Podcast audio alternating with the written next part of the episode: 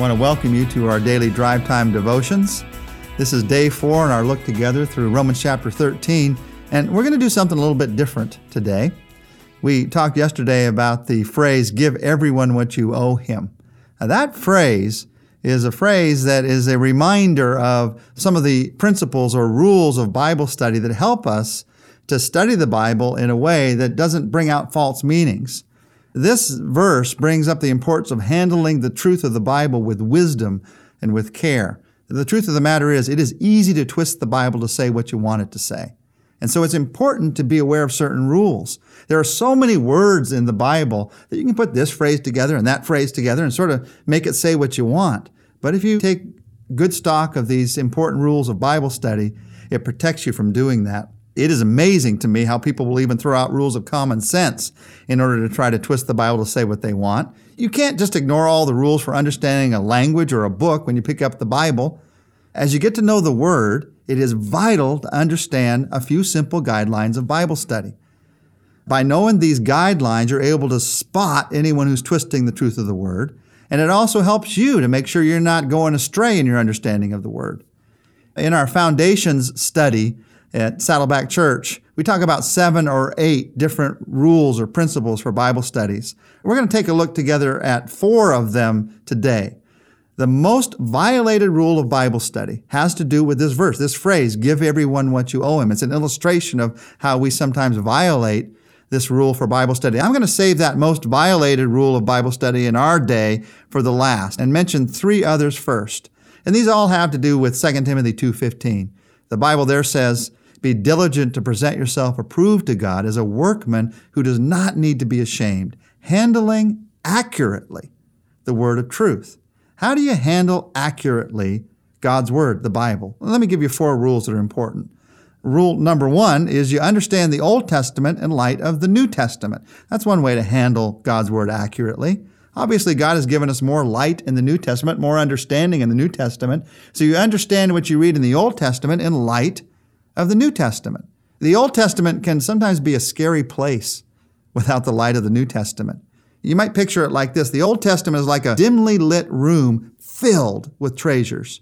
But the New Testament brings more light into that room. It allows you to see the real beauty of the treasures contained in the Old Testament. For instance, the sacrificial laws in the Old Testament. They can be very confusing. Why would God want all those sheep and cattle killed? And why all that blood? But as soon as you read in the New Testament about Jesus' sacrifice for us, His blood being spilled for our forgiveness, the light goes on. As soon as you read in Hebrews that His sacrifice is the one-time sacrifice for all and no other sacrifices need to be given, it helps you to understand why God did that in the Old Testament. He was looking forward to what Jesus was one day going to do on the cross. Rule number one, understand the Old Testament in light of the New Testament. Rule number two, you understand unclear passages in the light of clear passages. Now, now people violate this rule all the time. They find one verse in the Bible that they don't understand, and they decide how to interpret it. And then they try to make every other verse in the Bible, it might be hundreds of verses, fit with this unique interpretation. For instance, uh, First Corinthians fifteen twenty-nine says, now if there is no resurrection, what will those do who are, and he uses this phrase, baptized for the dead? We don't know for certain what Paul meant by baptized for the dead. Several possible interpretations center on the fact that Paul is referring to what some people were doing at the time. He's not directing us to do the same. The truth is, though, cults and false teachers will often take a verse such as this and make it seem that the Bible agrees with what they've already been teaching.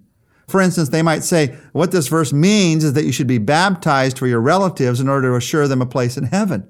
But to say that, you'd have to set aside many, many, many clear verses about salvation being a decision for everyone that you must make for yourself. Someone else can't make that decision for you. And many clear verses about baptism being a decision that I make after I've committed my life to Christ as a symbol, a picture of what Jesus has done in my life. You let the clear passages about salvation and the clear passages about baptism help you to understand this unclear passage, not vice versa. It's our pride sometimes that wants to discover something new in the Bible that no one's ever discovered before. Listen, if after two thousand years of studying the Bible, you discover something that somebody's never discovered before, guess what? You're wrong. What you think you've discovered, if somebody hasn't thought of it in two thousand years, you're just flat wrong. Realize that you understand clear passages and the power in them, and then you help that, let that bring light to the unclear passages. Rule number three that we're looking at together in this Drive Time devotion today is you understand words and verses in the light of their context. You don't pull a phrase out of context. You always understand it in the light of the context of what's said around it. For example, Luke twelve nineteen says, "Take life easy, eat, drink, and be merry." Now, does Luke twelve nineteen mean that we're to be party animals? We're supposed to eat, drink, and be merry? Well, you might think that until you realize that the next phrase says, "For tomorrow you die." You see, if all you read is the eat, drink, and be merry part, you might say, well, the Bible says be party animals. But it's good to know that that's not what it's saying. This is not a commandment. This is a warning. If I just take life easy, if I just sort of ignore my responsibilities, I might face death even tomorrow. So I've got to live for what God's given me to live for today. There are so many words on so many subjects in the Bible. It's easy to take a few out of context to prove just about anything you want. So always go back into the Bible and check the context of something that somebody's teaching. If you hear a new thought, somebody teaching something new, and it doesn't quite seem right to you, first thing to do is to check the context. Well, there's a fourth rule that I want to look at together today, and it involves this phrase, give everyone what you owe him. The fourth rule is you understand personal experience in the light of Scripture. You don't understand Scripture in the light of your personal experience. This is probably the rule that believers break the most often. We, we tend to understand Scripture in the light of personal experience. We make our personal application of Scripture into a command for everyone to follow. And an example is this phrase, owe nothing to anyone, Romans thirteen eight. You might read that and think, you know, I owe thousands on my credit cards, and I need to do something about that. And the application for you is to pay off your debt and to cut up your credit cards. Now that is a good, God-honoring application. But then suppose from your experience you say to others, the Bible teaches here in Romans thirteen eight that every Christian must cut up their credit cards. No, it does not. The words credit card are not in the original Greek. It might be that other believers can handle having a credit card without going into debt, paying off their balance each month.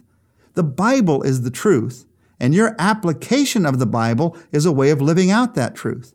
Now, you can accurately say, this verse helped me to make some tough decisions, the decision to cut up my credit cards. But it is not handling God's word accurately to say, the Bible says in Romans thirteen eight that you can't have credit cards. This, by the way, is where we often get legalistic. We take our personal application of Scripture and we try to force it on other people. You understand personal experience in the light of Scripture. You don't let your personal experience become the Scripture, become the Bible. Now, as we've talked about these rules for Bible study today, I'd like to take a minute to pray together for our personal understanding of God's Word. Now, these rules are fairly simple, you can see. And that is because God wants His Word to be understandable. As we've walked through Romans together to this point, we've walked through some difficult passages. And some of the things that I read in the Bible, I am going to have to ask God about when I get to heaven. But ninety-nine percent of what I read, I see that here's something I can act on today. God doesn't want us to overcomplicate His Word.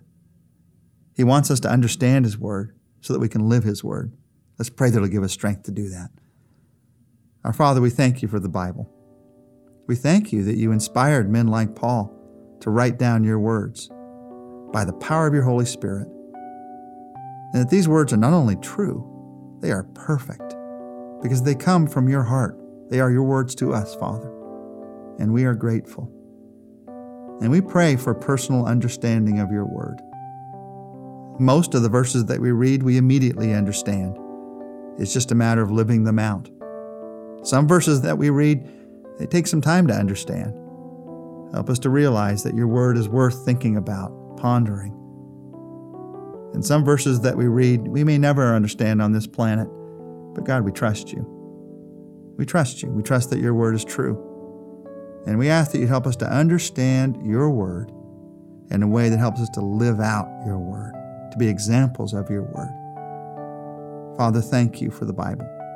Thank You for Your truth. Help us to be light, living out your truth in the world today.